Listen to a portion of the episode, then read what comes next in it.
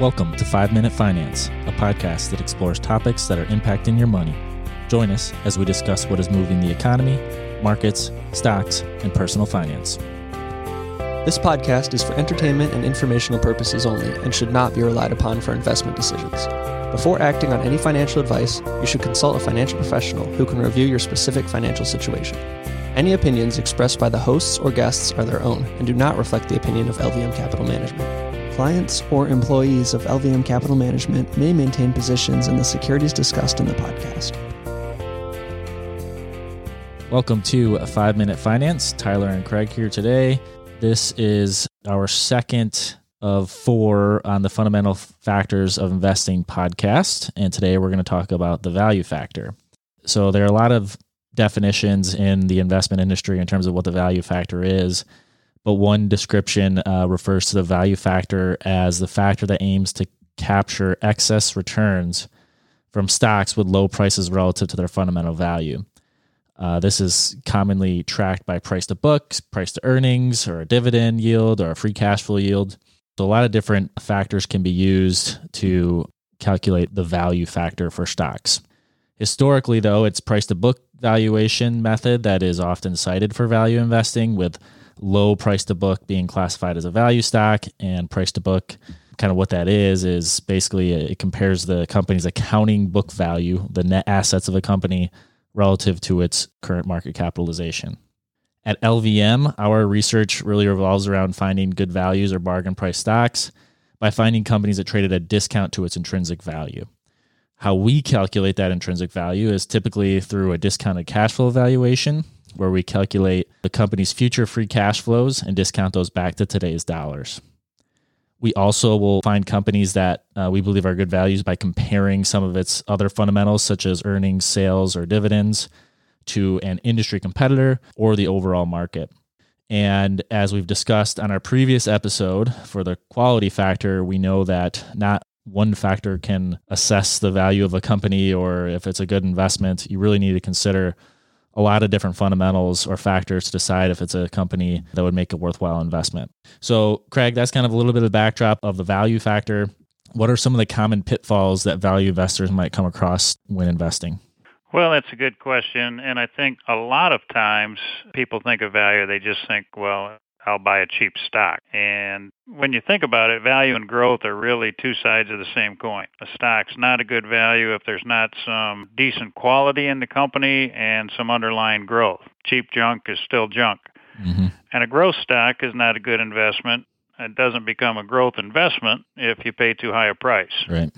It's interesting that before the advent of what we now call the investment consulting industry, which came into being maybe 40 years ago, there really wasn't much attention paid to growth versus value. The consultants like an SEI or Callan Associates, later Morningstar with their style box, wanted to define managers in a certain way so that when they went to their pension plans, they could recommend multiple managers to fill up all the different boxes. And so that's when this whole concept of you're either a growth manager or a value manager really came into being. Yeah, that's kind of interesting and in how that's changed over time. What about value investing historically? Do cheaper stocks outperform expensive stocks? Again, most of the studies are based on price to book value. And so you get totally different industry sector exposures in a value index versus a growth index. But those studies generally point to values significantly outperforming growth over long periods of time. There are significant times when the inverse is true. If we look at the last 20 years, say, the first 10 years of the 2000s, value outperformed growth by a significant amount, but in the decade of the 2010s, growth outperformed value. Part of that I think, is because at the start of 2000, we were at the tech bubble, mm-hmm. And that was inflated by growth stocks. That bubble burst. Growth stocks dramatically underperformed. Value stocks rode that wave and did very well. And then in 2010, we were coming out of the great financial crisis, and there was a real emphasis on earnings growth at that point, and growth stocks uh, outperformed for the next 10 years. But we've got some charts that just compare the uh, Russell 1000 Growth Exchange Traded Fund with the Russell 1000 Value Exchange Traded Fund. And over the past 10 years, growth has outperformed value. But year to date, ending October 31st, with the market down, value has outperformed growth by a significant amount, falling only about 9.5%, where growth is down over 26%. Yeah, I think that's kind of interesting. I mean, some of the thought behind why growth outperformed over the last 10 years leading up to, to COVID was growth was relatively scarce, right? We had really low nominal GDP growth over that 10 year period, although very stable. So investors placed a premium on those companies that did have higher growth. Absolutely. Yeah. And, and then kind of since, you know, post COVID, really, there was a lot of growth and necessarily wasn't as scarce. And you were able to find a lot of companies that maybe had good value and also had good growth. So when we compare some of the valuation measures that we use here at LVM, maybe versus some of the ones we've we've discussed, Craig, what are some of the valuation measures that LVM uses and where do they stand today? Sure. So in our composite scoring model, one of the primary factors is valuation. And within that valuation piece, we use a number of variables. We use EV to EBITDA, which is simply enterprise value divided by earnings before interest, taxes, depreciation, and amortization. Enterprise value is the market capitalization of a company plus their debt minus their cash. And so it compares the value of the company to their earnings. We also look at the price earnings ratio relative to the growth rate of the company, which is called the PEG ratio. We look at the price relative to what earnings are expected to be 12 months in the future. And we look at the price earnings ratio relative to the company's own five year average price earnings ratio. Is that trading more expensively than it has in the past or less expensively? But once we've identified companies that look attractive on those measures and our overall scoring measure, then one of our analysts will look at a discounted cash flow analysis, as, as you alluded to earlier, Tyler. Yeah. In particular, going back to the EV to EBITDA, that's really kind of just a cash flow measure, the EBITDA portion that kind of just gives a, a more generalized picture of cash flow for a company. So similar, you know, similar to an earnings level, but you kind of add back some of these other items. So what are we seeing in terms of current valuation levels of the market based on some of these measures?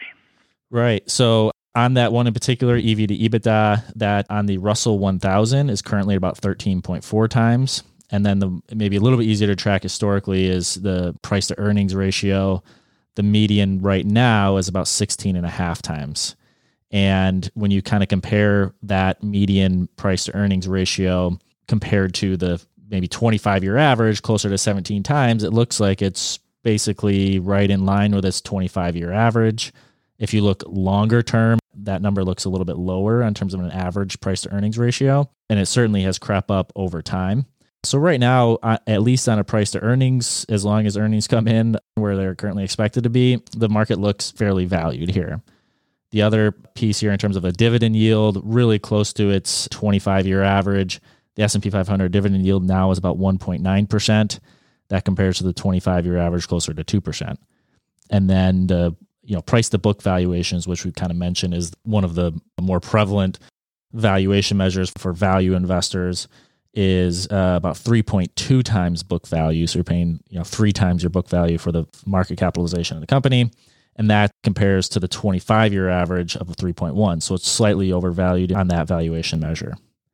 One of the other things too is we're talking S&P 500, we're talking large cap US stocks. There are other indices and, and places to invest as well. Um, international stocks have a lower price to earnings ratio currently than the S&P 500, but comparing it to just US stocks, taking a look at small cap US stocks, the valuations on those are closer to 12 times earnings when you have an historical average closer to 15 times earnings. So there are some areas in the market that do have lower valuations than had historically. And I think valuation overall is important, as uh, Ben Graham and Warren Buffett have stressed. Not paying too high a price gives you a margin of safety. Nobody knows the future with certainty if you're paying a good price for something, a good value, your margin of safety is much greater. And that's that's really the number one rule in investing. Absolutely. And I think that's a great place to end it. Uh, thanks for uh, listening today. Feel free to reach out for any questions. Podcast at lvmcapital.com.